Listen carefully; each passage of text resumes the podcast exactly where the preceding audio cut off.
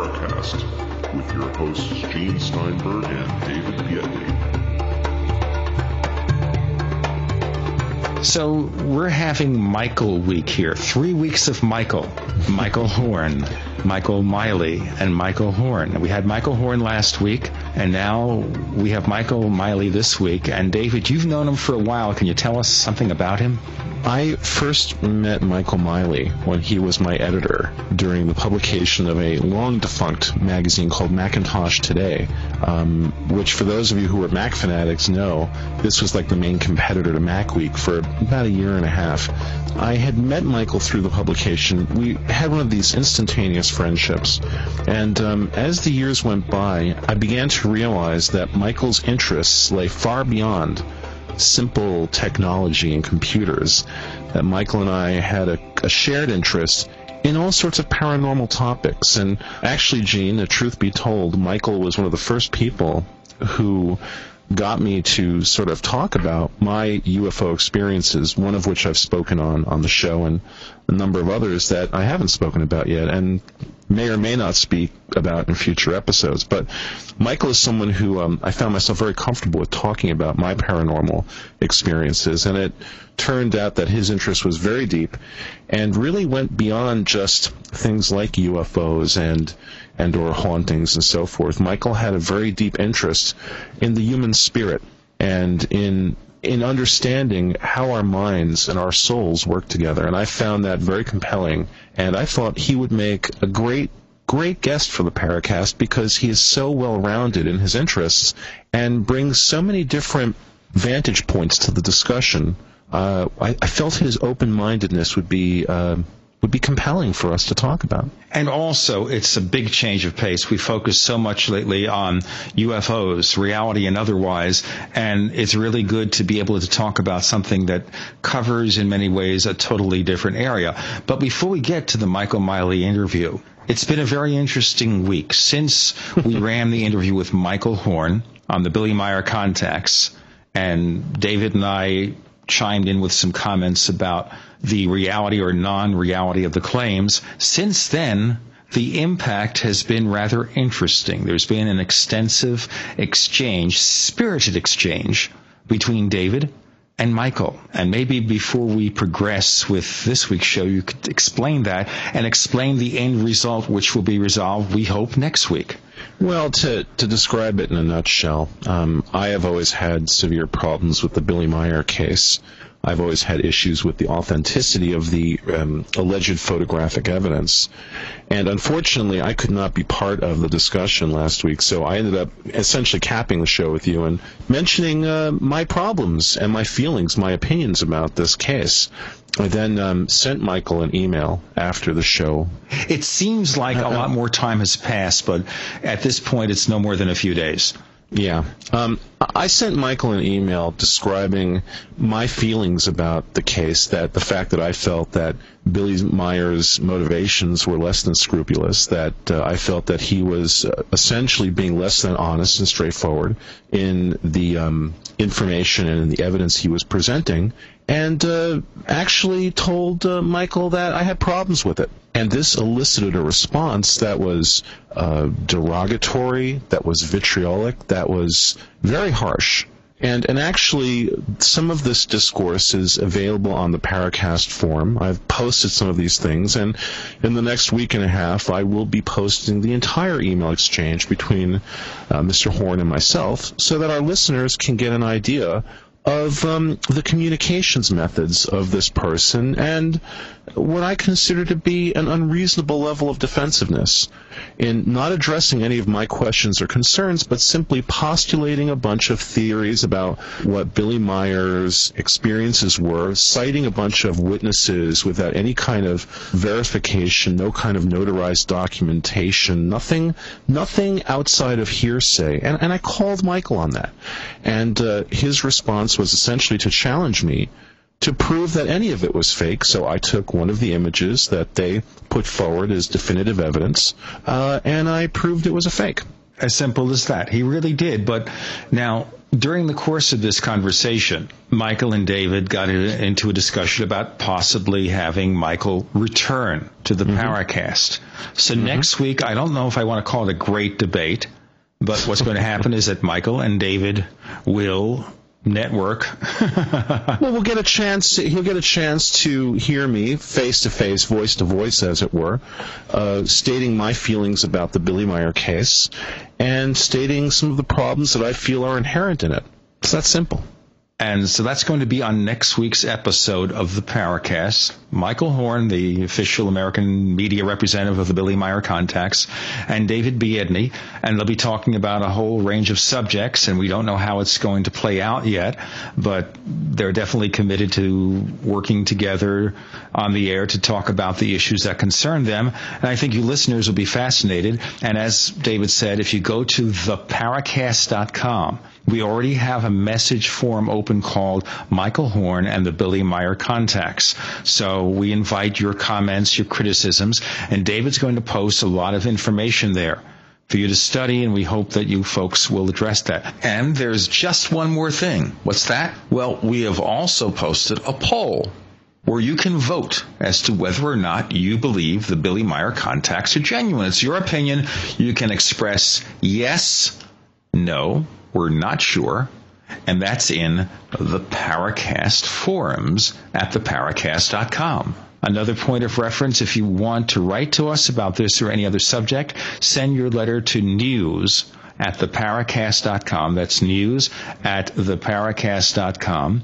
And we welcome any suggestion. If you hate us, if you love us, if you have a suggestion for a guest, we'd like to have it.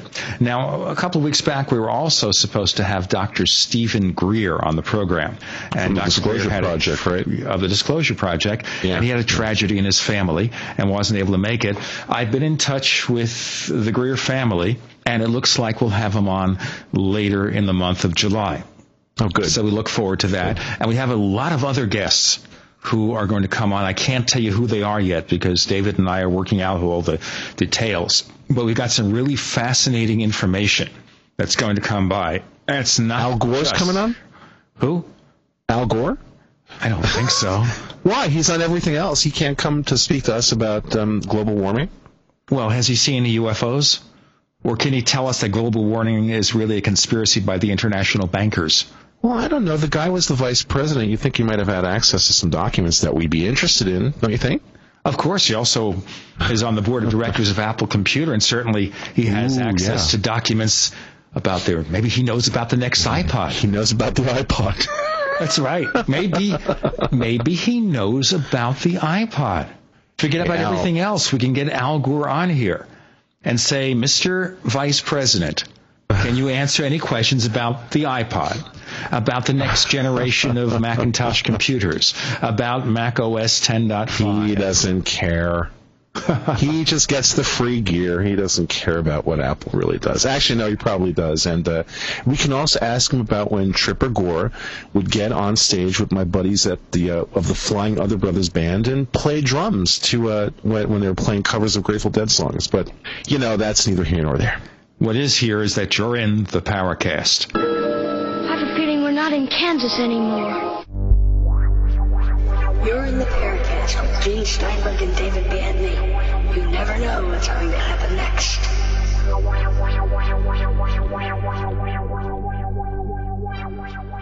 You are about to enter another dimension. A dimension not only of sight and sound, but of mind. A journey into a sinister land of secret rites, passwords, initiations, and handshakes where the truth remains hidden and history is controlled by an elite group of mysterious men. Imagine, if you will, that I'm holding a book in my hands that explains this secret history, and that the name of this book is Conspiracies and Secret Societies, the Complete Dossier. Here is described centuries of dark dealing, lies, murder, mayhem, and cover ups in the pursuit of unimaginable money and power. My name is Brad Steiger, and the stories you are about to read may have actually happened at the signpost up ahead. Your next stop Conspiracies and Secret Societies, the complete dossier. She came to Earth to conquer our planet. He traveled to the future to conquer her heart. Experience the adventure of a lifetime. Attack, of the Rockoids. The critics are raving about Attack of the Rockoids. One reviewer writes, The father and son writing team of Gene and Grayson Steinberg have written a marvelous, fast-paced story of interstellar warfare and star-crossed love. The battle scenes are so descriptive you can see the spaceships explode and be consumed by gigantic balls of flame. I enjoyed this story, and the authors say there is more to come about the characters and the future world of the Rockoids. Fans of Star Wars and Star Trek will enjoy this story and look forward to many more adventures of Ray and Xanther. That's Attack of the Rockoids. Order your copy direct from Amazon Books or check out a sample chapter and get a special discount on your copy direct from www.rockoids.com. That's www.rockoids.com. Attack of the Rockoids in the grand science fiction tradition. So this week, I'll actually start off by saying that, Gene, I want to apologize for not being here to have fun with you and Michael Horn last week. It was uh, just joyous. I'm telling you, it was, you know, it was like I'd ask him one question and he'd give me 4,000 answers. Well, tonight we're going to have an old friend of mine, uh, Michael Miley, on who we can ask uh, 4,000 questions and he'll give us one answer. I'll buy that. Uh, not, not likely. Michael, have you ever dealt with uh, uh, with this guy Horn, and, and what do you know about this guy? Not not to start us off on the wrong topic, but mm. I know that you've done some research uh, into UFO stuff. By the way, we're on the Paracast with Gene Steinberg and David Biedney, and mm. paranormal researcher Michael Miley, mm. an old friend of mine who um, knows a lot about the paranormal. We're going to talk about some different topics tonight in the in the paranormal realm, but Michael what do you think about this Billy Meier stuff? And you know, I you know, I haven't really done any sort of in-depth investigation of the Meier stuff. I've only had two exposures to it, really, uh, both at UFO conferences where the sort of the Meier team gave their shtick at this one UFO conference, and then later where Horn gave a sort of PR take on you know on the Billy Meier stuff. And I've seen some of the books with the photographs of the UFOs mm-hmm. uh, supposedly appeared over the area in Switzerland, you know, and I've seen some of the drawings that have been done of the supposed Pleiadian beings and things like that, and you know, it's all very intriguing, and it's a what what you would call a classic contactee case, which has been sort of orchestrated through the years as being this major contact and all the prophecies that he supposedly gave and all that stuff. Mm-hmm. And one of the things I'd say, just sort of as a um, sort of a typical response that I have to contactee cases, is that often these things start out with some sort of real UFO event and then become sort of an elaboration of that event when the event stops. Mm-hmm. So it could have a genuine root in it, in some real UFO event, but then later you know, because he's got to sort of produce it at will, he then starts doing the hoaxing. So that's sort of my general take on the Billy Meier thing, but I have to be, you know, perfectly honest and say that I have not done an in-depth investigation of the case. So all of that should be taken with a grain of salt. Okay.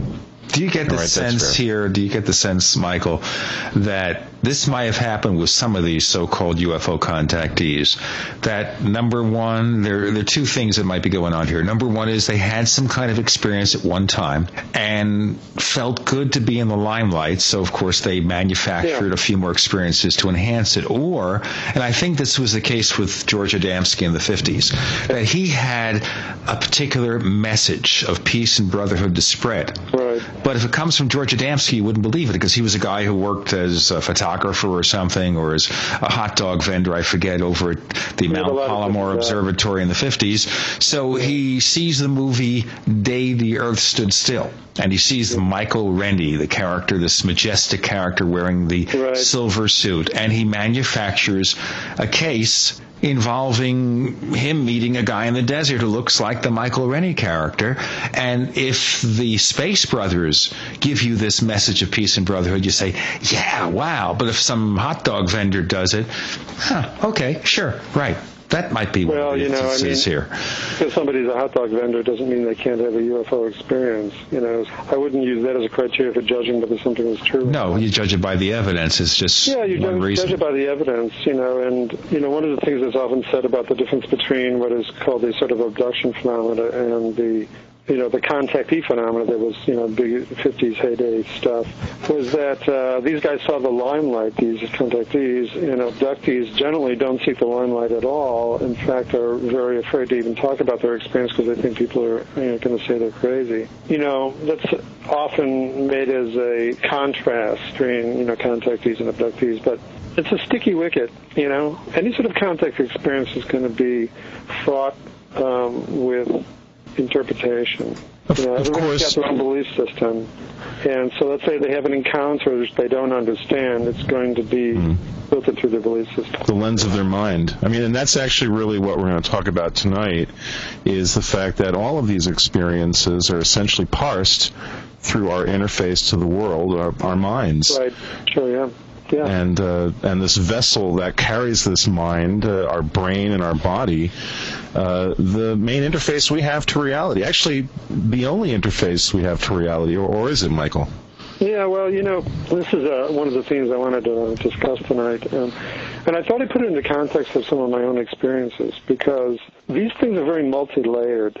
And because it goes through the layers of the mind, it's very, very hard to see what's, uh, what's exactly happening. And of course, you know, in the modern day, we've got a sort of materialist assumption about the way the world works that makes it difficult to interpret some of these uh, phenomena that we experience, you know, in psychedelics or mystical experiences or visionary states or out-of-body experiences, you know, to try to give um, some sort of larger interpretive scheme to them that doesn't just reduce it to hallucination.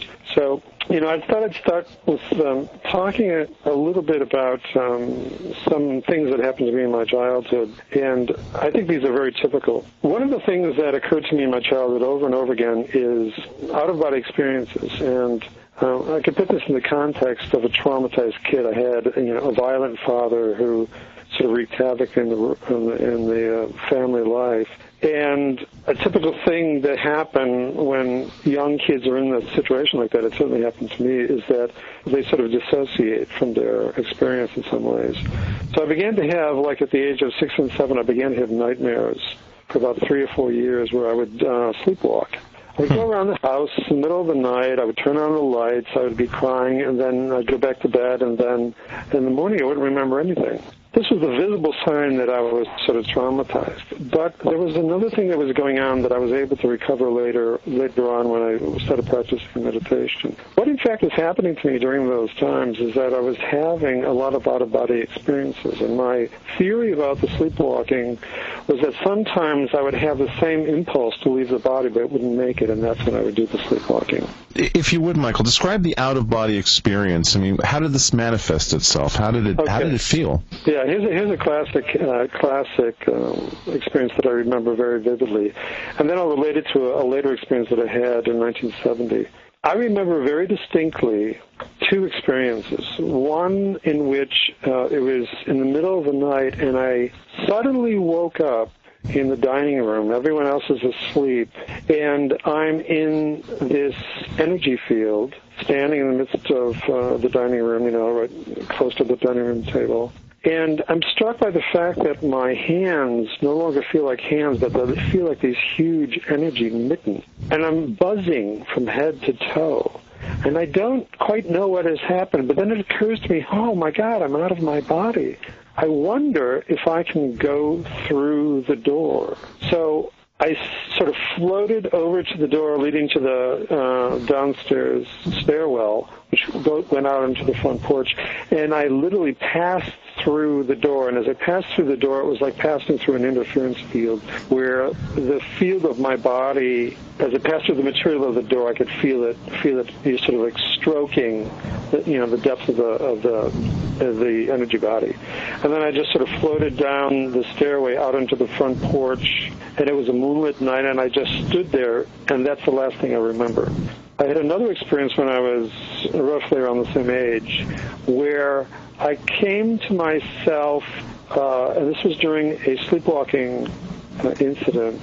And I was literally floating near the ceiling, watching my body, you know, six feet below me, being propelled along the kitchen linoleum.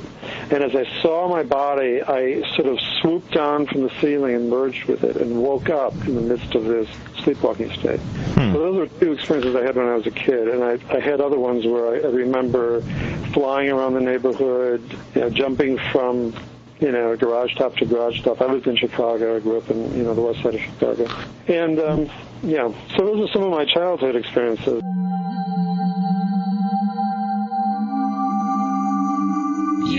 Entered another dimension. You've entered the Paracast.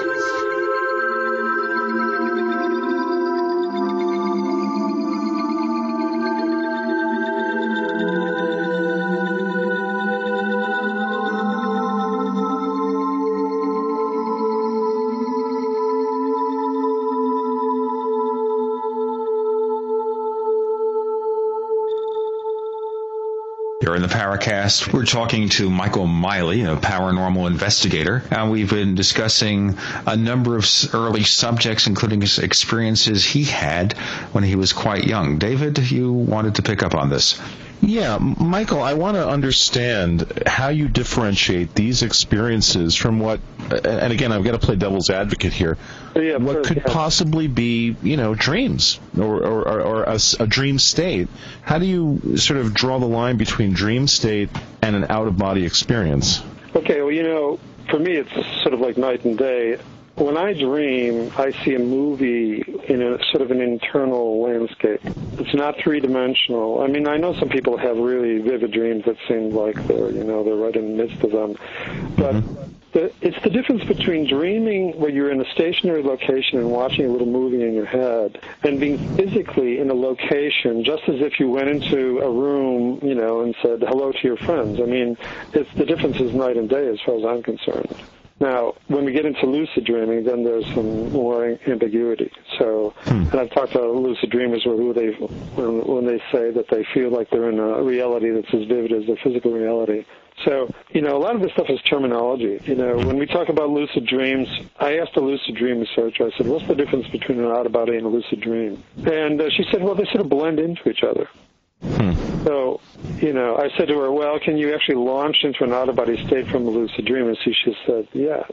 Well, I would think that an out-of-body experience could potentially yield some kind of tangible evidence, like the you know oh, yeah. observing sort of a, a, an actual event happening, versus what would be you know a lucid dream, which would be essentially a fabrication of the mind. And I, and I just have to say, most of the time when I dream, it, it, must be lucid dreaming because I feel like I'm in the environment.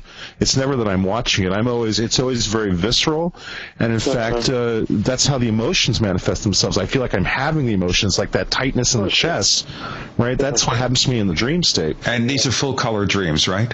Uh, yeah, do, do yeah. that. They, breathe, they have full color dreams and they feel like they're embodied. Uh, you know, I can only speak from my experience. I mean, when it comes to these sorts of things. I was going to talk about another experience which will, will, I think will help illustrate the difference between having a lucid dream and having an out-of-body experience because this one occurred from a full waking state. So this was in 1970. This is kind of a you know post year of doing psychedelics, so my sort of psyche was all sort of shaken up. We can talk a little bit about that too. Anyway, I woke up in the middle of the night. It was two o'clock. I had a lumen style clock in my room. That's how I knew what time it was. I was lying in bed. I was very relaxed. I was not asleep because I had just you know uh, sort of gotten up a little bit and looked at the clock, and then went back to lie down, and I had the bed covers over me, and I was sort of opening and closing my eyes, and I was remarking to myself how odd it was that it seemed as if I could see through my eyelids, that I could see the room around me even when my eyelids were closed. And then I noticed that the the, um, the darkness seemed to be rather pixelated. I felt as if I was looking into like a photon field, and everywhere I looked, there were these little pinpoints of light that started to get larger and larger, like little cashews. So I'm lying there and, and just sort of marveling at this weird kind of altered state that I'm in when a vibration began in the soles of my feet. And this vibration passed up through my legs until it filled my whole body. So it felt as if every cell in my body was vibrating. And then the vibrations started to get faster and faster and then I began to lift up off the bed. And I'm assuming, of course, that I wasn't levitating, uh, that I was actually leaving the body. When I got about six, eight, ten inches above my reclining body in the bed, I felt as if my consciousness sort of just flooded the room like a, a spherical sight. I felt as if I could feel every corner of the room and see it all simultaneously in one view. And I got terrified. I thought, oh my God, I'm dying. You know, and I was raised a Catholic, so at, at times like this, you know, your Catholicism rears its ugly head. And I thought, oh, sweet Jesus, you know, please uh, don't let me die. And the whole thing reversed. I started to float back down. The vibrations went from very fast to slow, and I merged with my body. And then I was able to sit up in bed, turn on the light, and I was freaked out. And I was thinking, what just happened to me? How old were you again? I was, um, this was 1970s, so I was 19. Okay. And um, of course, after it happened, I cursed myself for getting scared because it was really clear that I had a fully conscious out of body experience. And um, then I did some later research and I recovered the memories that I previously described to you as a childhood, in, my childhood, where I had these, you know, out of body states. You know, um, and the way I recovered those memories is interesting enough in itself. I, I took the self hypnosis class, and we did uh, certain countdown in- inductions, and I began to practice getting up in the middle of the night, let's say one or two in the you know morning, going to the bathroom, coming back, and then practicing a sort of countdown technique where you're trying to get your body in a state of catalepsy. You know, these are sort of visible signs that you're getting into a sort of hypnotic trance. And once I uh, got pretty good at this. I was able to tell when my brain waves would lengthen out. I felt as if they went from a kind of a beta alpha state into these very long theta waves, and I could feel it was almost as if I had just stepped outside into this expanse. And one night when I was practicing this stuff and I got into this altered state, all of a sudden all of those childhood memories of out of body experiences flooded back to me, and I remembered them as if they had happened. And you feel they were real memories, not something that They're been absolutely caused. real memories because I remember Yes. the the incident particularly. I mean, I had another out of body experience in the middle of, after, of the afternoon when I was a kid. When I was I had come home from school feeling sick, and I had taken a nap, and I had sort of half woken up and rolled out of the body, and then stood up, and then passed through the door again. And this time it was, you know, in the middle of the day, so there was sunlight, and I was out of my body, and I was in this energy body, and it was the same sort of experience that I had had, you know, at night when I had done the sleepwalking stuff. Hmm. So, and the theory about that is quite simple: is that I had to get into a brain mind frequency state that was similar to what I had experienced as a child to recover the memories, which says something very interesting about the way memories are stored in the physical brain. That you have to have some kind of brainwave frequency synchronicity with the state in order to re- remember what happened in that state. I mean, I have to ask this, Michael, because you know Yeah, you've in, y- y- well, you've indicated that you've you've had psychedelic experiences that Yeah. ma- you know makes me question at 19 uh, when this happened. Were you sober? Oh, you mean when I had the uh, the vibration thing? Yeah, Uh, yeah. Yeah, yeah, I was. I was. By 1970, I had to quit doing psychedelics because it was it was too traumatic for me. I started to have bad trips, and I just sort of gave it up. So, this was roughly about six months after I quit doing psychedelics. Okay. Fate magazine provides true reports of the strange and unknown. Keep up with the latest on angels and miracles, psychic phenomena, ghosts, UFOs, life after death, and much, much more. To receive your free issue of Fate magazine, call now at 1-800-728-2730 or visit their website at www.fatemag.com. That's 1-800-728 2730 or www.fatemag.com. What are you waiting for? Your fate awaits. You're in the Paracast with Gene Steinberg and David Biedney. You never know what's going to happen next. I want to, want to ask you You know- something about that in a second. You're in the Paracast with Gene Steinberg and David Biedney. We're talking to Michael Miley, a paranormal investigator, and right now we're hearing about out of body experiences. And I'm going to ask you the question which is probably not really applicable, but I'm sure our listeners wonder about, so I've got to ask the question. You don't think that your partaking of psychedelic substances cause these things to happen, do you?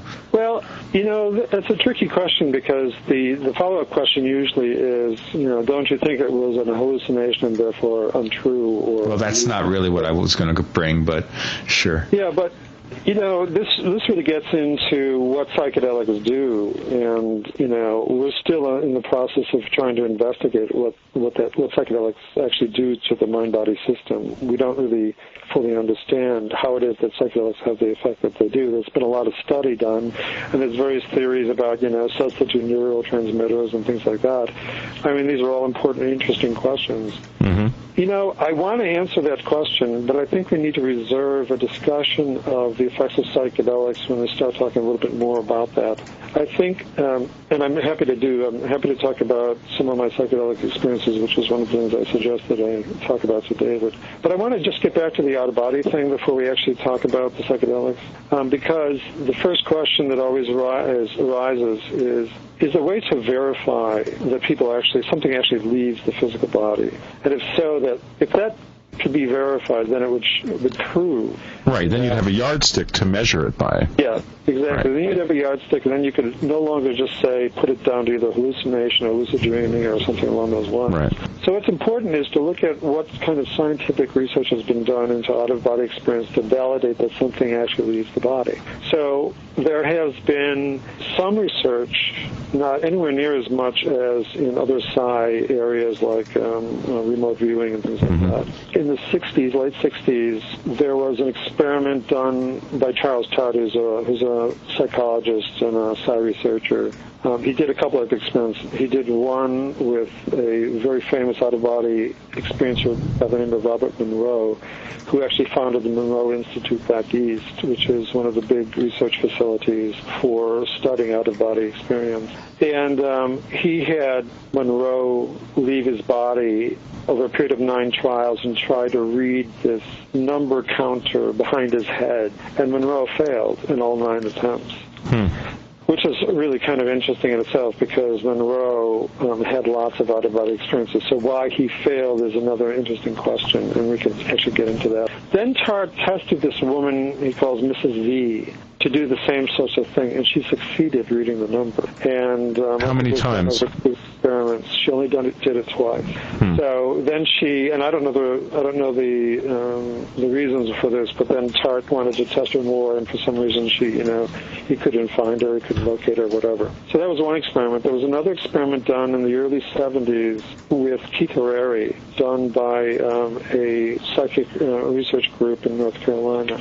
And in this time, they had Harary leave his body and go to a room where his pet cat was in a sort of crystal clear box with all of these um, squares marked out in the box. So what they noted was that when the cat was by itself and Keith Harary was not doing out-of-body experiences, the cat was roaming around in the box and was trying to, you know, get out of the box and all this other stuff.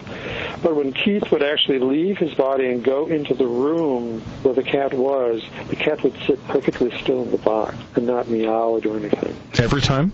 Yeah, all four times that it was attempted, or maybe it was even mm-hmm. more than four times. So that was interesting because the cats, you know, you always hear about cats and dogs perceiving things that human beings cannot perceive. So that was a, a second set of experiments.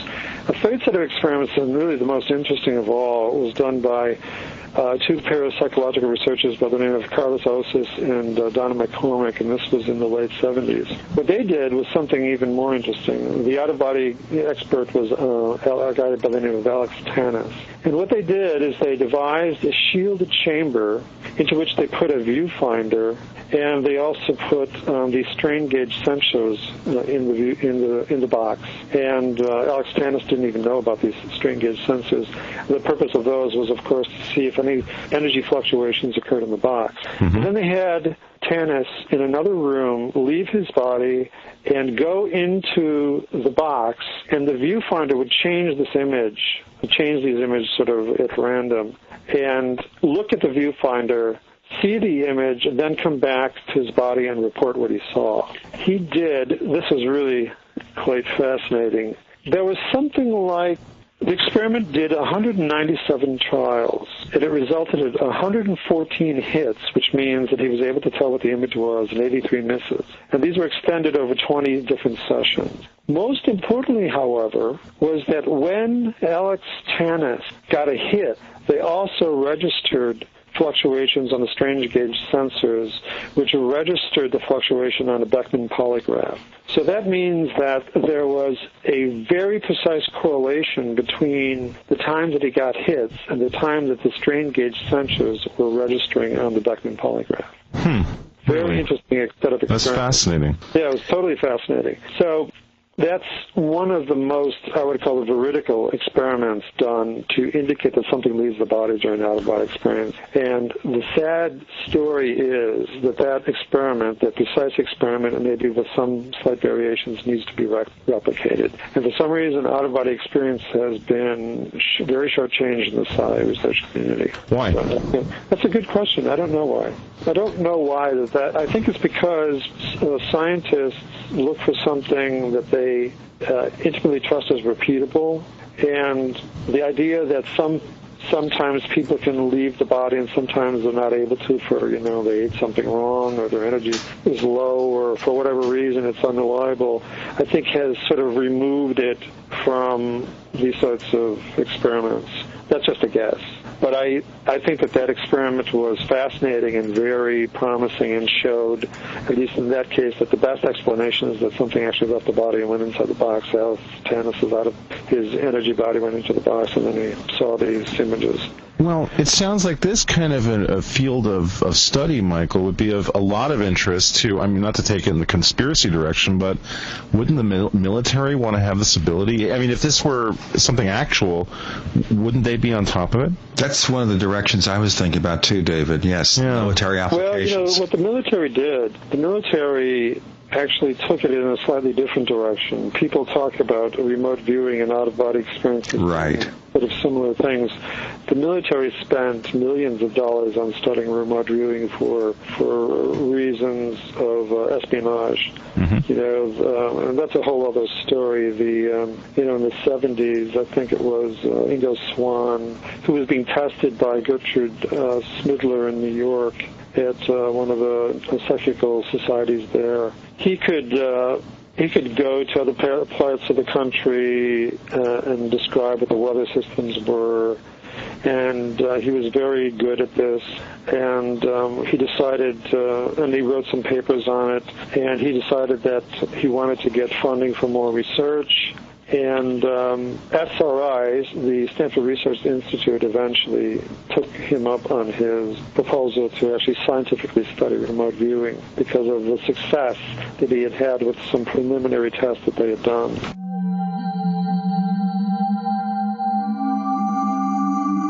You've entered another dimension.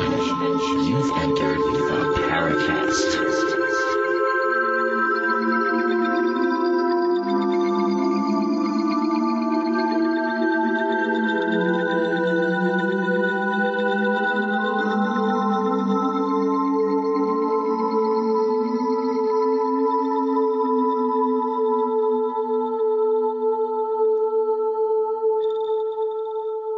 You're in the Paracast with Gene Steinberg and David Biedny. Michael Miley, paranormal investigator, joins us. We started off with a little bit of UFOs and a very little bit of Billy Meier. We've had enough of that for tonight.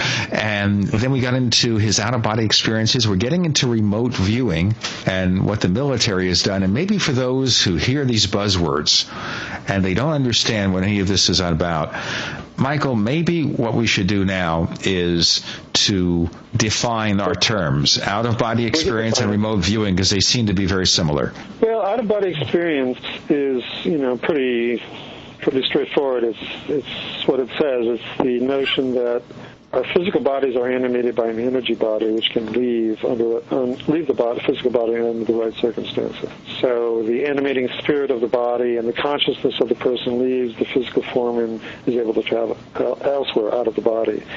Now, remote viewing, remote viewing, by and large, is what I would call controlled clairvoyance, and the idea is that the person really doesn't leave their body, though occasionally remote viewers will sometimes find themselves popping out of the body and go into the location that they're reviewing, uh, that they're remote viewing.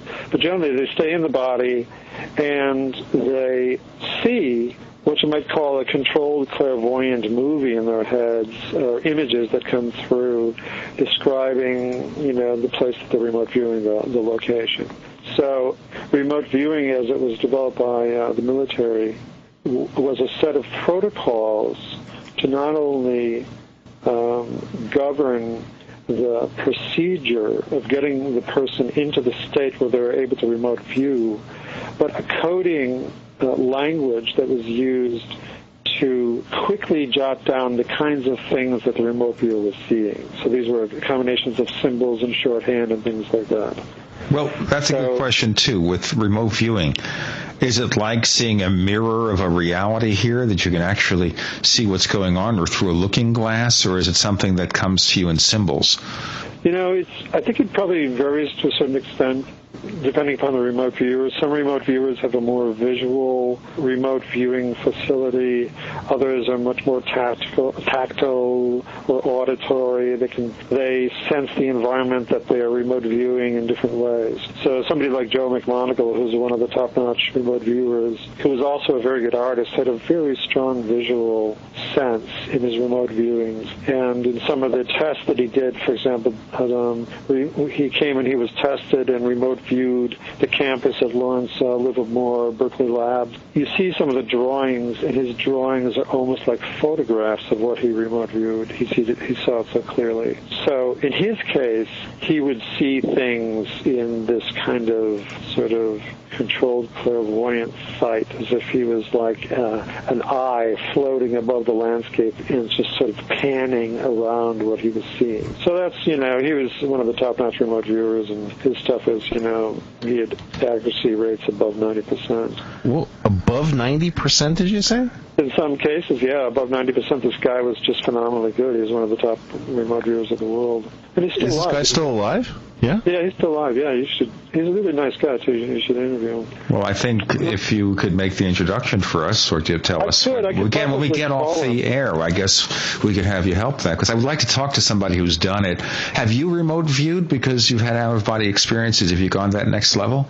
Um, remote viewing and out of body experience. You know, when I asked Joe that that question, I said, you know, do remote viewers uh, they, do they have a greater facility in out of body experience? He said yes and no. He says they're two different phenomena, and sometimes you know your practice in the one can interfere with your practice of the other. So he felt as, that he was a remote viewer with some experience in out of body, and that was his primary focus because he was you know trained to do that.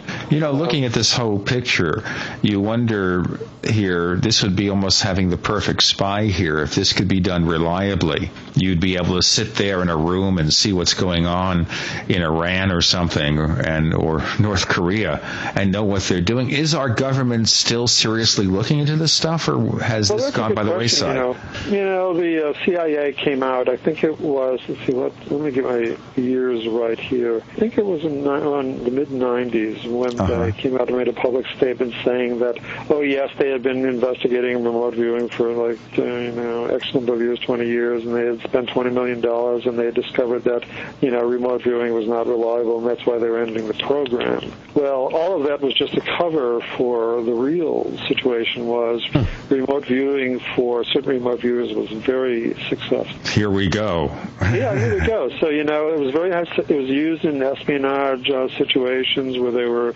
trying to spy on the Russians. Um, there was a famous case of them spying on an installation in Semipalatinsk. I'm not exactly sure where in Russia that was.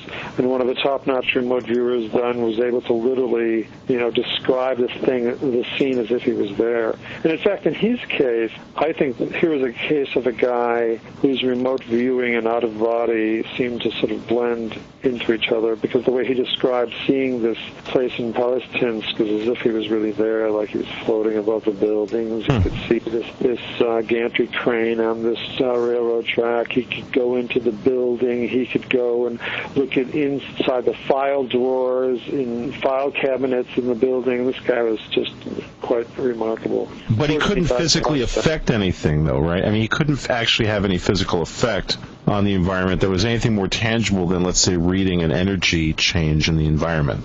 That particular guy, whose name is escaping me right at the moment, I'm not sure. There is a thing called remote influencing, which is a kind of remote uh, psychokinetic um, ability that some of these remote viewers were actually were also tra- being trained to do so they could try to, well, the idea is that you would use remote influencing to try to give somebody a heart attack or something like that. So it could be used as an assassination. This is like Darth Vader did in one of the Star Wars movies. Yeah, yeah, just, you know. See, Darth like Vader was a remote viewer. Now we understand.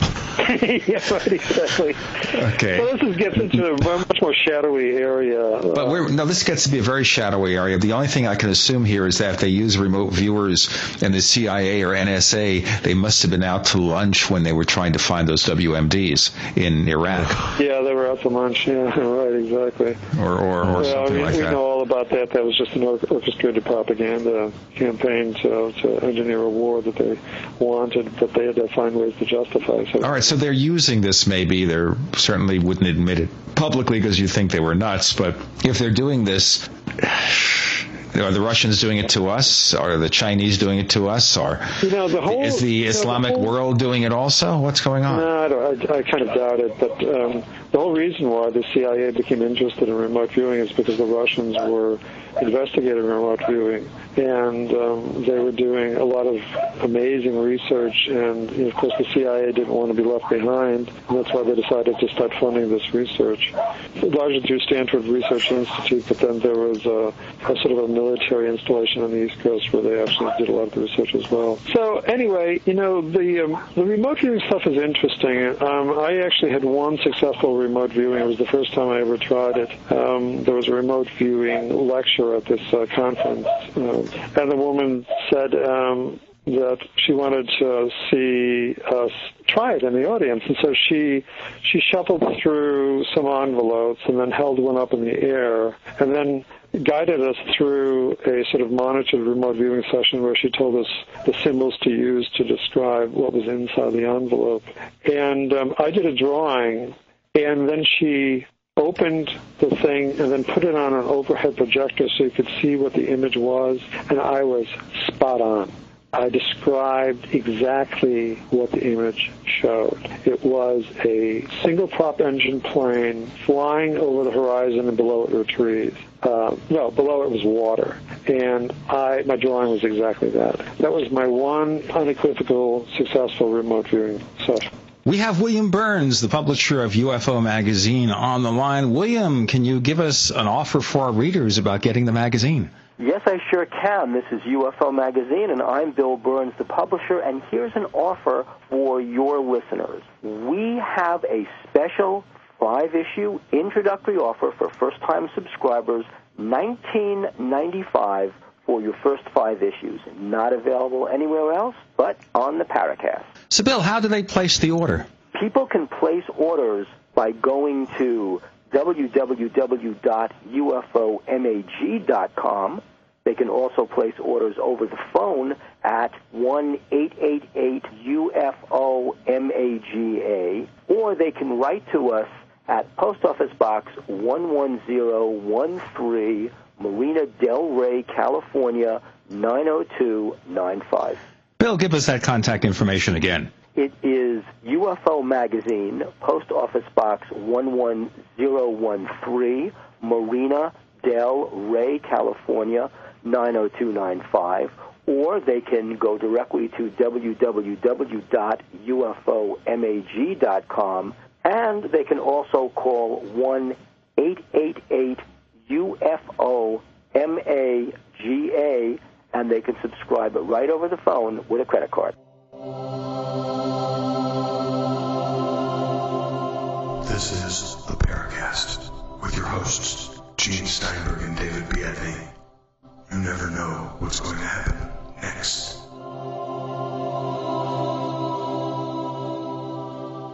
Let me pause and and, uh, tell everybody this is the Paracast, and we're remote viewing Michael Miley, or he's remote viewing us.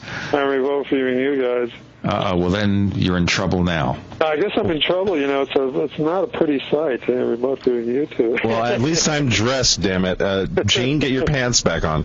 I want to, yeah, I wanted to get back to uh, some of the stuff that we started out with. Um, Sure. Uh, because my particular, a particular fascination, um, I guess one of my obsessions has to do with this out of body experience stuff. Primarily because I've had the experience, and primarily because what I believe it shows, if it's true, that we're literally leaving the body, is that our conception of um, embodiment of being alive is severely flawed and inaccurate. When you are out of body, Yeah. do you know that you're really not in your body, that you see your body lying in the bed and that's your your indication, or do you feel just normal? And if you didn't see that, you just think you were walking around normally, except that you happen to be able to go through walls. No, you. It, it's very different. You know, um, if you have a full conscious exit, you will know that you're out of your body because of the phenomena that that occurs. You know, the vibrations, the sense of lifting out, the, the feelings of projection. If you do it from a dream state, it becomes a little bit more ambiguous. One of the other ambiguities in out-of-body states is that some people see themselves in a, like a phantom form that looks similar to their own, while others don't really see their um, their out-of-body shape very well. They see themselves as a point of um, consciousness and extended like a field in the environment. Now, can you touch something, or is it always just floating through things?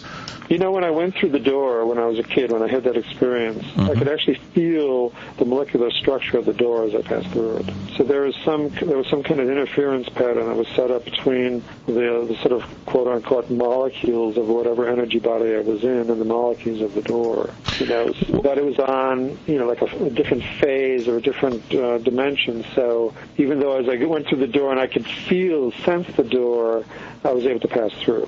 One of the things I want to understand, uh, you know, there's got to be some kind of a, a mapping of what we, in normal consciousness, think of as sensory input, the perception of the real world, and then in this other state, given that uh, there's got to be some other set of senses deployed, yet the way that we perceive the world is through, you know, our sight, our smell, our touch.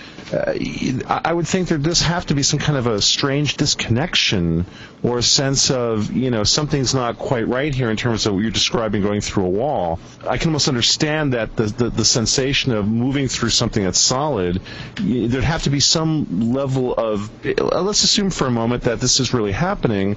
You know, how do you then interpret the experience of passing through matter? But uh, while we do know that most of matter is actually empty space. Yeah, Kind of an exactly. interesting thought. It's not really that hard to understand. Uh, you know, the I'm gonna I want to sort of answer in a slightly roundabout way. One of the things that out of body experiences often one of the one of the states of um, um, confusion that out of body experiences can sometimes get into deals with the fact that when they leave their bodies, they don't have the sort of forward facing reference point of having your eyes, nose, you know, mouth in the front. So you're oriented towards walking forward in the out of body state, you're really essentially a field, though you're you you can sometimes see a phantom of your body. Usually, you look younger, thinner. If you have a very strong body image, so people can can see themselves as phantoms with arms, legs, and fingers and things like that. Remember when I had my childhood experience, I was extending what I thought were my hand and my forearms, and they felt like huge mitten, you know, energy mittens, and and it was basically a kind of a field effect that I associated with having arms and hands. But what happens though is that in certain out-of-body states, people realize that they're really just essentially a field of consciousness, a sort of coherent, localized field of awareness, and they can sometimes pop into 360 degree spherical sight. And this can cause orientation confusion because if you go through your kitchen, say, and you have your refrigerator on the left hand side and you have your door on the right hand side, you know, door leading to the back yard or something like that, and you're passing through it and you suddenly pop into that 360 degree spherical sight. Yeah, what's your reference direction- point? Yeah, what's your reference point? Which direction hmm. are you facing? Okay. Now, And- it's also you're not in a situation here where your limitations are that what your eyes are limited to. So if you wear contact lenses or glasses, and you now you're out of body, you don't have those peripherals there. So see, you see everything perfectly. You know, my experiences of out of body are essentially confined to a half dozen spontaneous out-of-body experiences. There are people who are experts at consciously leaving the body. I'm thinking of this British guy by the name of Robert Bruce. He wrote a book that's been published by uh, Hampton Roads Press named Astral Dynamics. He would be somebody, even though he lives in Australia, he'd be somebody that you really should get on to talk about this stuff because this guy is a real expert. This, this thing that I'm describing to you of moving from a forward-looking perception to a 360 degrees brings up something very interesting about out-of-body experience, and that is that there is this, when you are oriented towards the physical world, which is what you might call the lowest state of out-of-body experience, there is this interplay between what you expect and what you find, what you project and what you see. Okay? So in the disorienting moment when you switch to 360 degrees and you don't know if the refrigerator is on the left or the right, what your mind may do for orientation's sake is project an image of a new refrigerator so that you can be oriented in an environment that's familiar to you. Hmm. And what you're doing is you're kind of superimposing upon the physical environment another environment. And so what you see is in part a projection of your mind. So this gets very confusing and this, this can sort of explain why it is that we get this mixture of veridical data from out-of-body experiencers with fantasy data data that refers to what's, what their mind is projecting. And if you're an inexperienced out of body traveler, so I'm told by people like Robert Bruce, you have to learn to discern the difference. So it's very tricky. It, it, it's tricky, and, and of course, I mean, skeptics would grab onto this and say the minute you introduce the word fantasy into the discussion, uh, you're sort of peeing in the pool. Uh, because it, it starts to make, I think, someone wonder how much of this is objective experience and how much of it is subjective perception. Right, exactly. I mean, this is this is a perennial issue when you're discussing out of body experiences and near death experiences.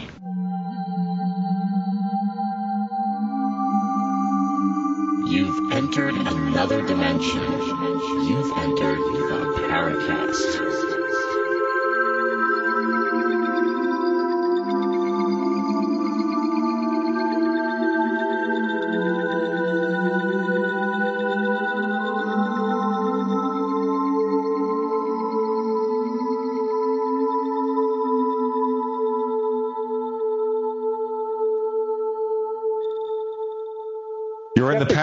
Paracast with Gene Steinberg and David Biedny. Michael Miley, paranormal investigator, talks to us today, and we're talking about a lot of unusual experiences, focusing now on out of body and related stuff. Go ahead. One of the tendencies for skeptical researchers or skeptical people who are criticizing this kind of research is to say that everything can be put down to sort of subjective states of imagination and hallucination. And as if by saying that because the mind creates these projections, it's you know it's impossible to decide what's true and what's not true. Is it fantasy or is it reality? The fact is that human beings are full of fantasy and yet they do science. Human beings are continuously fantasizing about this, that, or the other is that part of reality?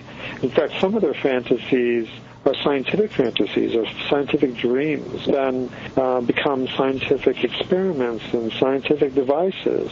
You know, absolutely. So this relationship between what we imagine and what we see and what is real is by by its very nature ambiguous. And in no way can you say that just because there's a fantasy element in out of body experiences that there isn't also a true element. Mm-hmm. You know, you know, it's an easy thing to say that, oh yeah, he's just fantasizing, he's just dreaming. But dreaming and fantasy are part and parcel of being a creative human being, and that includes for scientists. well, know, sure. you know, if they didn't dream and they didn't fantasize and they didn't imagine and they didn't have dreams about, you know, benzene rings and molecules and things like that, there wouldn't be any scientific, you know. You know. Well, a- absolutely, Michael. Well, just in terms of, we were talking a couple of shows ago about Nikola Tesla, yeah. and Tesla's original uh, understanding of alternating current was indeed a vision. It was a vision, uh, I, if I remember correctly, while he was looking up at the sun. So, it, you know, he had this kind of vision of those, these four fields and this rotating element, which ended up becoming the, the foundation of, he actually envisioned what became the AC motor before he really figured out the actual the, the specifics of alternating current. I think there have been a lot of uh, stories about scientists who indeed had these kind of spiritual. Well, yeah, they were they were they were visionary states. They were yes. they were not completely grounded in physical reality, right. and it became a bridge to some deeper level of understanding. You got I, it it's just really important that you know we, at least from my point of view, it's always important to acknowledge that what we're talking about, like what you said, it's true. We're, we're trying to understand uh, sort of the constructs of reality using what ultimately are our limited minds, at least our limited minds in terms of their physical manifestation he, here in Earth. Sure. Yeah. Yeah. And I, you know, I had um, I was going to sort of dovetail to to just sort of unpeel this whole issue of fantasy and reality a little bit more because it's a very sticky wicket. It's not easy to decide how it is that what we imagine becomes real and how it is that if we imagine in a certain way, we're actually imagining imagining the, the actual structures of reality. Back in the 60s, back again, 1969 was my sort of my big LSD year. I did a lot of psychedelics. You know, I was a typical hippie and we did psychedelics on the weekends and I did this, you know, over a span of probably six or eight months months. You know, just every weekend it was, you know, blasting myself with a lot of these, uh, with you know, LSD, mescaline, peyote, psilocybin, you know, marijuana, all this kind of stuff. You know, we had interesting experiences. We had fun. But after about five or six months of doing this, it started to get very serious for me. Um, and there was a couple of reasons for this. One of the things I noticed about doing um, psychedelics on, a, on such an extreme basis is that I began to develop an alternate reference ego. So that there was the Mike Miley, the straight Mike Miley, and then there was the Mike Miley who is now building up an alternate self in the psychedelic reality. So when I would actually, you know, take some LSD, I would have all of the memories of all of the trips that I had had come back to me and all of the details of that. And then when I would come down off of the LSD, I couldn't remember that self. And I began to notice the split in my personality between the real, you know, everyday mundane Michael and the psychedelic Michael. And this became like two mapping systems in the brain, two synaptic webs that was gradually forming. Another thing started to happen to me as I began to have these experiences, and, uh, some of them were very unusual. I began to question my reality, the the you know my very perceptions, and I began to question how it is that me and my friends were using language, and I, I started to get into this, and I was ceasing to be. I was kind of becoming a drag for my friends because whenever I would trip, I would get into this really intense questioning phase, kind of like a Socratic dialogue with my friends, asking them how it is that they meant certain words and what what is it that you know the definitions of those terms were. Mm-hmm. And I of drove them a little bit crazy, I guess, right? It drove them a little crazy, and what happened is the whole process of Socratic inquiry on LSD, which is what I started to get into, had this kind of destructuring effect on the, uh, the sort of the synaptic web of language in my brain. And this is where it started to get very scary. I began to deconstruct what Chomsky would call the sort of deep structures of language in my brain. The didactic structures synaptic structures of language in my brain, how it is that I would map language to what I knew to be real and, you know, what reality was. And so what began to happen, I started to have bad trips, and I started to have what I would call a, decon- a deconstruction of language in my mind till it what started to happen is that when people would say things to me, I would get this kind of reverberation of connotation in my head where 10, 15 different meanings of what that sentence was would flood into my mind, and I couldn't discern at what level of meaning somebody was saying something to me. So this became terrifying because it, it began to isolate me from human communication.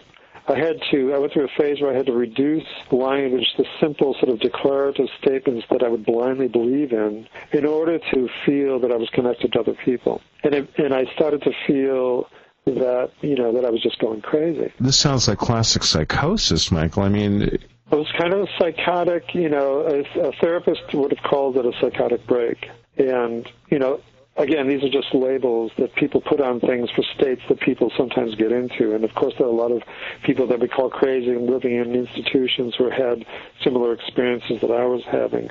What we mm-hmm. don't fully understand is what it is that they're perceiving in these states. And I was perceiving at this at the time that I was going through this sort of corrosive loss of language, I began to have this what I call the psychic barrage of data from elsewhere and I would start to have visions, and I would start to see. I would uh, look at my arm, and my arm would uh, become invisible, and I, you know, I thought I was literally going crazy. But there were other things that happened that were that I could verify in the physical world. I'll give you an example. During this time, I started to practice meditation because I figured that concentrative meditation would help me to get out of this state. So I began to practice it very assiduously. I began to use like a candle and then use a yantra, which is basically a geometric shape. And uh, one of the things that I would try to do is I would try to I would close my mind and I would construct a triangle, and then I would construct a second triangle, and then I would try, construct a third triangle.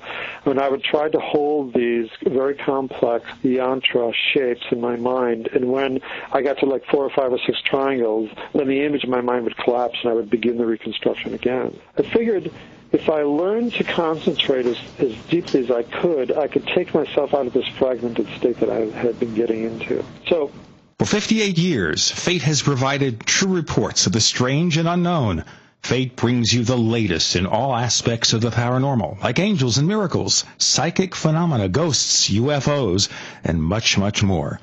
To receive your complimentary Fate magazine, call now at 1-800-728-2730 or visit their website at www.fatemag.com.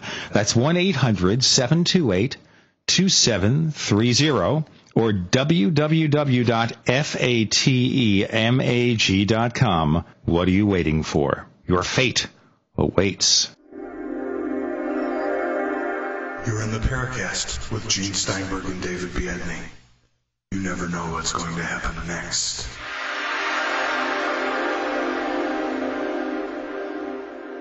As we day, ponder how he got Yeah. out of this particular situation, which wasn't very pleasant, no doubt, I have to tell our listeners you're in the Paracast with Gene Steinberg and David Biedny. And we have our first conversation this evening with Michael Miley, a paranormal investigator.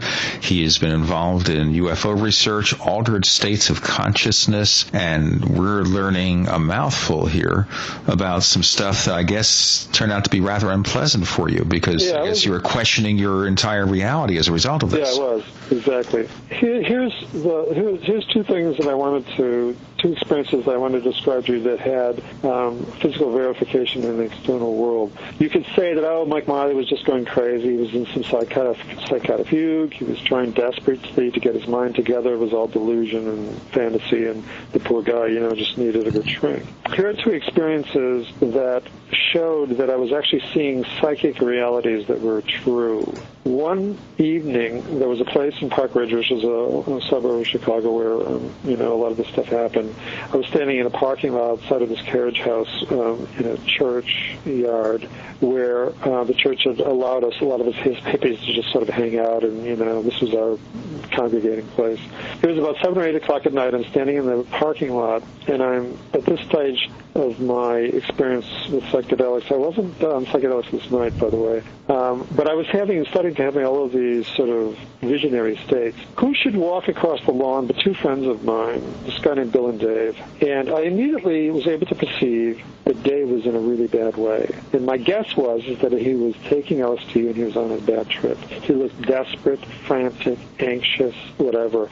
And his friend Bill was trying to talk him down and trying to, you know, you know, smooth it all out for him. So I thought, intuitively, I said, hmm, wonder what I can do for Dave. And don't ask me how I knew how to do this. I closed my eyes, I focused, and I imagined that the sky was an infinite reservoir of energy, and that I could draw upon it and pull down some of that energy, you know, like from the zero point down into my consciousness and shoot it out towards Dave, kind of like on a blessing, a state of blessing towards him. So that's what I did. Inwardly, I perceived when I did that that some energy came into my body and shot out towards Dave and literally blasted him from head to toe.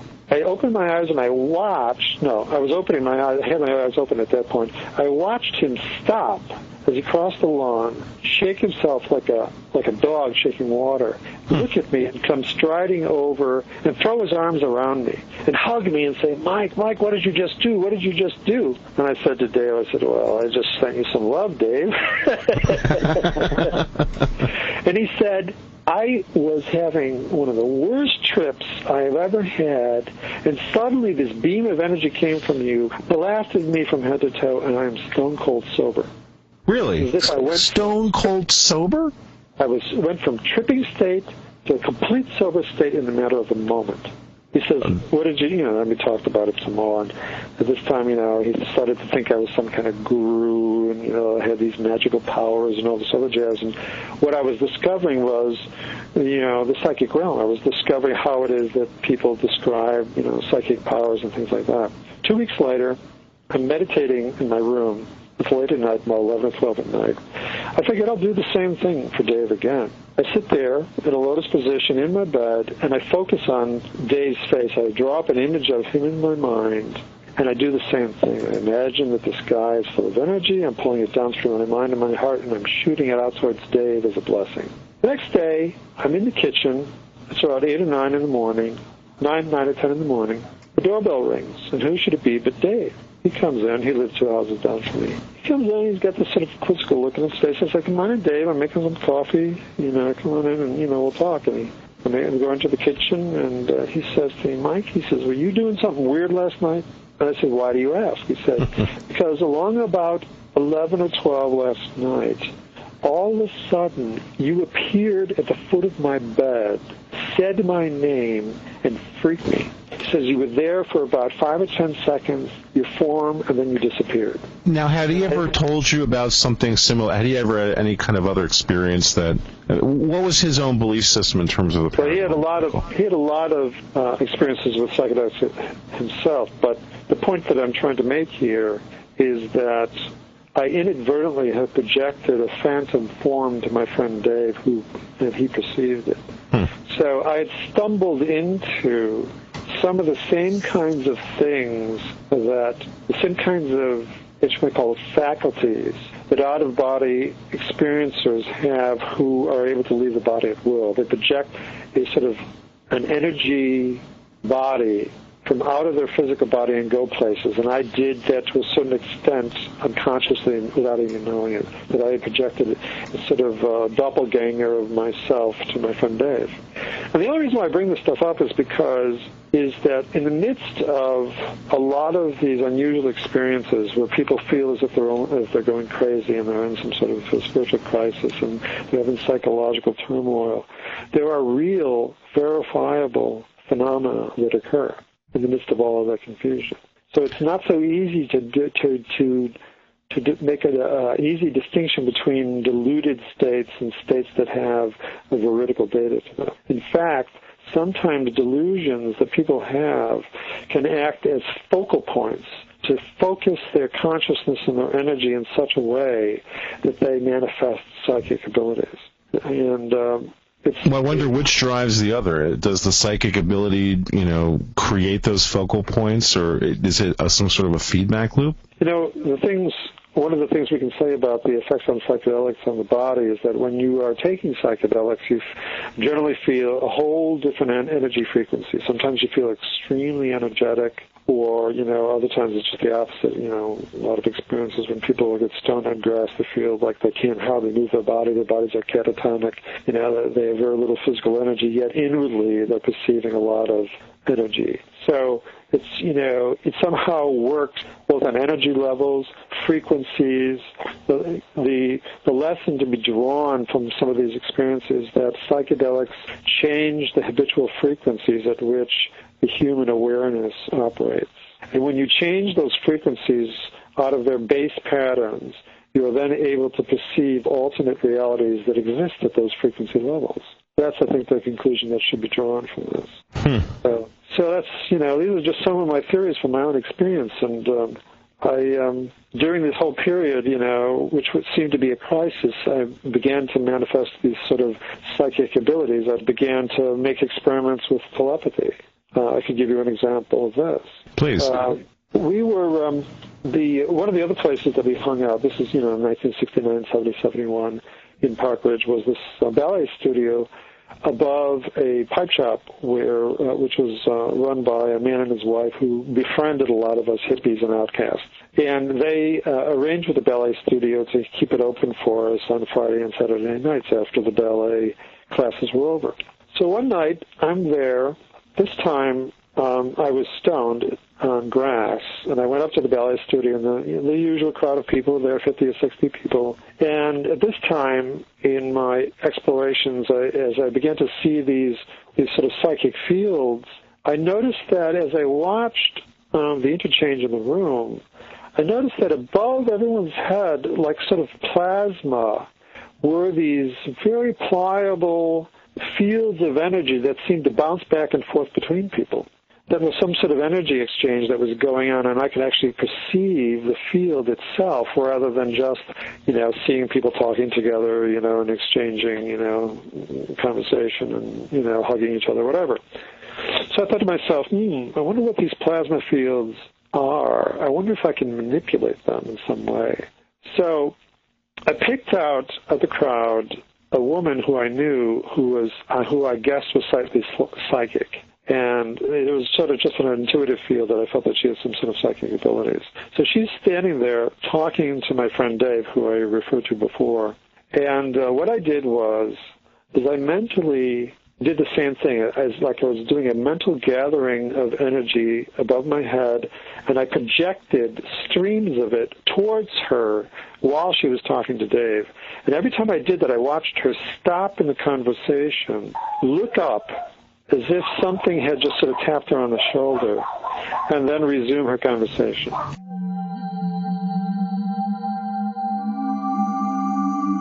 You've entered another dimension. You've entered the Paracast.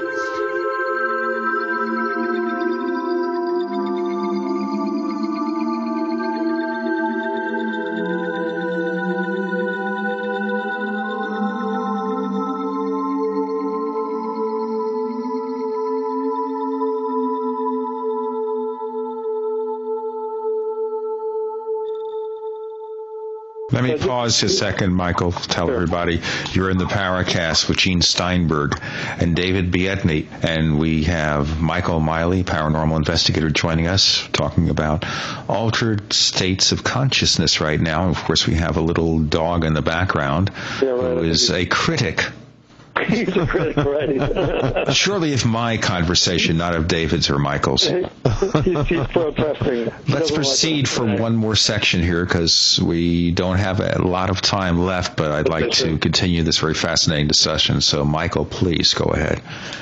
So, um, I did this a few times, and I began to notice that I could actually physically affect her through this manipulation of these so-called plasma fields that I could feel see above her. I know it all sounds crazy, but that's exactly what I was doing. So, in order to do one more final test, there was this one woman who I was crazy about, all the way across the room looking out the window, and she was, you know, waiting for her boyfriend. This is what I guess. So I thought, hmm, I'm going to try to make her sit right down next to me. So I did the same thing. I did my little meditation. I sort of manipulated the plasma fields, and I blasted her. And this time, on the blast, I said, "Come here." And I watched, and you know, there's 60 people in the room milling about. And so, you know, I'm sort of like peeking through the crowd as the people mull about, and I'm watching this woman looking out the window. And I watch as she turns, and the first person her eyes lay on when she looks into the room is me. She promptly gets up from her chair, walks through the crowd, and sits down right next to me and says, Hi, Michael. And I just burst out laughing. okay, that's one way to get to know somebody. Yeah. Exactly. She says, uh, So, what, what's going on, Mike? You're looking very wicked tonight. I said, If you only knew you know. Oh, and boy. so, so I did these sorts of experiments, and the first woman, we actually did some, you know, planned experiments where we would, you know, try to send each other signals and things like that, and we had some modicum of success with it. So anyway, just to sort of sum up what I'm trying to say here is that um, um, the effect, some of the effects of the psychedelic experience were to liberate certain kinds of energy within my system to enable me to do these sort of psychic things for a time, for probably about a two-year period, and then gradually, you know, I stopped doing psychedelics on such a basis, and these effects seemed to wear off, and I became much more, you know, normal and average and things like that. We don't have a lot of time left, and I know that we can probably pursue any aspect of what you're talking about for another three shows. And maybe we could kind of focus on this just for a moment and bear with me here. And that is that we're talking here about various experiences in part generated by psychedelic drugs, in part dream states, whatever meditation states, whatever might cause these things. Right. On the other hand, on this show, we talk about physical things, supposedly UFOs, photographs, real or fake, whatever. And as our listeners knows, we are taking a lot of what you have to say quite seriously for because of either personal experiences or experiences of other people that David and I have followed. So maybe the question to ask here is: Is the practical value of this is more self-understanding, or what? What do you think in the end is the practical value? Of all the things a, that we're talking about here? That's a that's a really good question. You know, in fact, it was um, one of the ways I wanted to wind up this conversation because. Uh, what happened as we came out of the 60s, not only doing psychedelic research, but other kinds of altered states research, is that we discovered that the human being is capable of a lot of different states that we didn't even suspect before that people can be aware of the reality um, in different states of mind and, and, perceive aspects of the reality that were used to be hidden. And so one of the things that came out of this was various forms of spiritual quest. And in part, this this happened because people had a lot of peak experiences, including myself, know, coming out of the 60s into the 70s and 80s. And some of the experiences they had were of a qualitative difference from these psychic states that I'm describing to you. And I'll give you a very brief um, description of one that I had in 1970. This was not on LSD. This was after I had taken the LSD, you know, after 1969, which is the year that I'd done, done a lot, and I had been shaken up by this whole uh, this whole experience. In this particular experience, I was having a conversation with a friend. Uh, this was 1970. And this was after a lot of this turmoil that I had been describing. The conversation had to do with my Catholic upbringing and my religious belief system. My friend was an atheist. I was sort of like a closet Catholic, still believed in a lot of the teachings. And he was asking me, you know, about the nature of my belief system. And he said to me, uh, he says, have you ever read The Atheist? Like you know Jean-Paul Sartre and Camus and people like that. And I said, no, I hadn't. And he said, well, why not? He said, I said, well, because they're probably smarter than me, and what if they convince me of something that's not true? and uh, he said, well, Mike, you just have to have some faith and trust that um, the world is going to show itself to you the way it really is. Which I thought was a very good answer. And I said, okay, uh, Eric, I will read Sartre and Camus. And, um, you know, you can lend me some of your books and I'll read them. So this is at a party his house. He goes off to the party. I'm sitting on the front porch. And what happened in me was that I let go of my belief system because I realized that my belief system was based on fear, the fear that it had been instilled in me by the Catholic priest, the belief system that I held, which was, you know, dangled me over the abyss of hell if I didn't believe in, you know, that whole belief system. And I found myself inwardly letting it go. And when I disidentified with that belief system, something very profound happened. I started to feel as if all my emotions became utterly calm is that up until that point there was sort of like a choppy sea, and everything sort of became, became becalmed. That I felt myself as if I was sinking down into this cool, dark well, and everything was coming into a sort of settled point. And I had an intuition that something profound was about to happen to me. So I got up, and I wanted to be alone. I got up, I went through the party, went upstairs to his bedroom where I know he used to put candles, and, you know, people would sometimes retreat to have private conversations and things like that. I went into the room. There was one friend sitting, uh, listening with a headphone set to uh, a radio, and I said briefly hello, and I sat down on the floor. And when I sat down on the floor, the experience suddenly deepened, and it was as if my consciousness was flooded with light. It's as if somebody had come into the room and poured this molten light into the crown of my skull. and it sort of like dripped down into the sort of pineal gland in the center of my brain, and it just sort of like burst open. And when that happened, I found myself looking around the room, and I saw that the whole of reality was suspended in a void of light. And that this void of light was infinite, that it embraced everything. And I felt ecstatic. And then the experience continued. This sort of molten light seemed to sort of like drip down into my heart, and then my heart just sort of like expanded. And my mind and my heart became sort of like one cognitive principle. And when I looked into this void of light, I discovered that this light was a kind of creative light that sustained everything. And I discovered that I was this light, but there was no separation between me and this light. So here was a classic mystical unity experience. And this unity experience was beyond any psychic experience I had before. And the effects it had on my personality was, you know, these are sort of like supernal terms peace, love, insight, compassion, fearlessness. The fear that I had before was all gone. I know somebody who went through very much this effect. Yeah. So the practical effect here of some of this stuff is this, and this is where the spiritual stuff comes in, is that at the tail end of all of these explorations, we have discovered, rediscovered, if you will, some of the central key issues that the mystical side of religion has talk, been talking about for millennia. And this experience that I'm describing to you is what I call foundational experience. It's an experience of the human essence, which, in depending on whatever terminology you want to use, has to do with the Atman becoming Brahman, or the soul becoming one with God, or the awareness of being, or the essential self.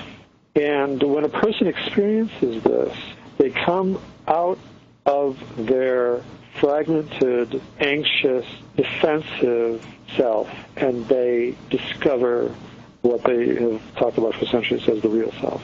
That's the hmm. practical benefit. The practical benefit of that is you are now a whole person. You are who you should be, not who society has made you to be because of your conditioning. You know what? This is, like I said, the beginning, a very nice beginning, very pleasant beginning. Michael Miley, I'm glad to know you and glad to hear your experiences, and I hope we can explore this and other topics further on future episodes of the Paracast. Thanks for joining us. Great, excellent. Thanks, Very, Michael. uh, glad to be here. You're in the Paracast with Gene Steinberg and David Biedny. You never know what's going to happen next. This is Tim Beckley, Mr. UFO, reporting for ConspiracyJournal.com. Fascinated by the strange and unknown, things that go bump in the night, UFOs, time travel, Area 51, the Philadelphia experiment, shady government cover-ups? Don't be left out in the lunar cold. Sign up now for our weekly online newsletter and receive our snail mail catalogs. Go to ConspiracyJournal.com or email Tim Beckley at MrUFO at WebTV.net. It's all out of this world. I'll tell you, Michael Miley is so fascinating, you know.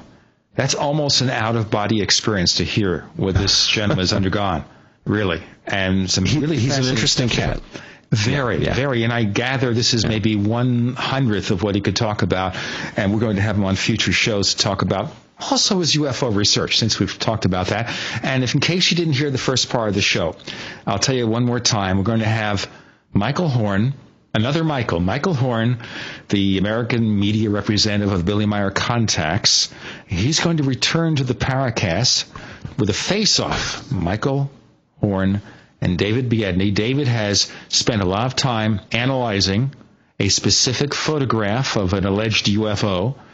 And we're going to see a lot of that stuff coming out on our website, theparacast.com. But this is going to be a very fascinating episode. We're going to really want to know where it leads and how Michael Horn responds to many of David's concerns. Well, this, in the meantime, has been a fascinating run up to next week's debate. First of all, we have an active forum discussion on this called Michael Horn and the Billy Meier Contacts on our Paracast Forums at theparacast.com. So check theparacast.com for our message forums. And I'll remind you one more time we have that poll active right now where you can decide whether you believe it or not. You have three options yes, no, not sure and vote the way you want. The system is set up to accept only one vote per person, so let's not try to pack the results. Let's see exactly what happens. We welcome your input, and we hope that if you have any further questions or comments about this subject and others, maybe to suggest a guest, you send your letters to news at theparacast.com. That's news at theparacast.com. And of course, there's lots more excitement coming up on the Paracast. The Paracast with Gene Steinberg and David Biedny is a production of Making the Impossible Incorporated. Join us next week for a new adventure in the Paracast.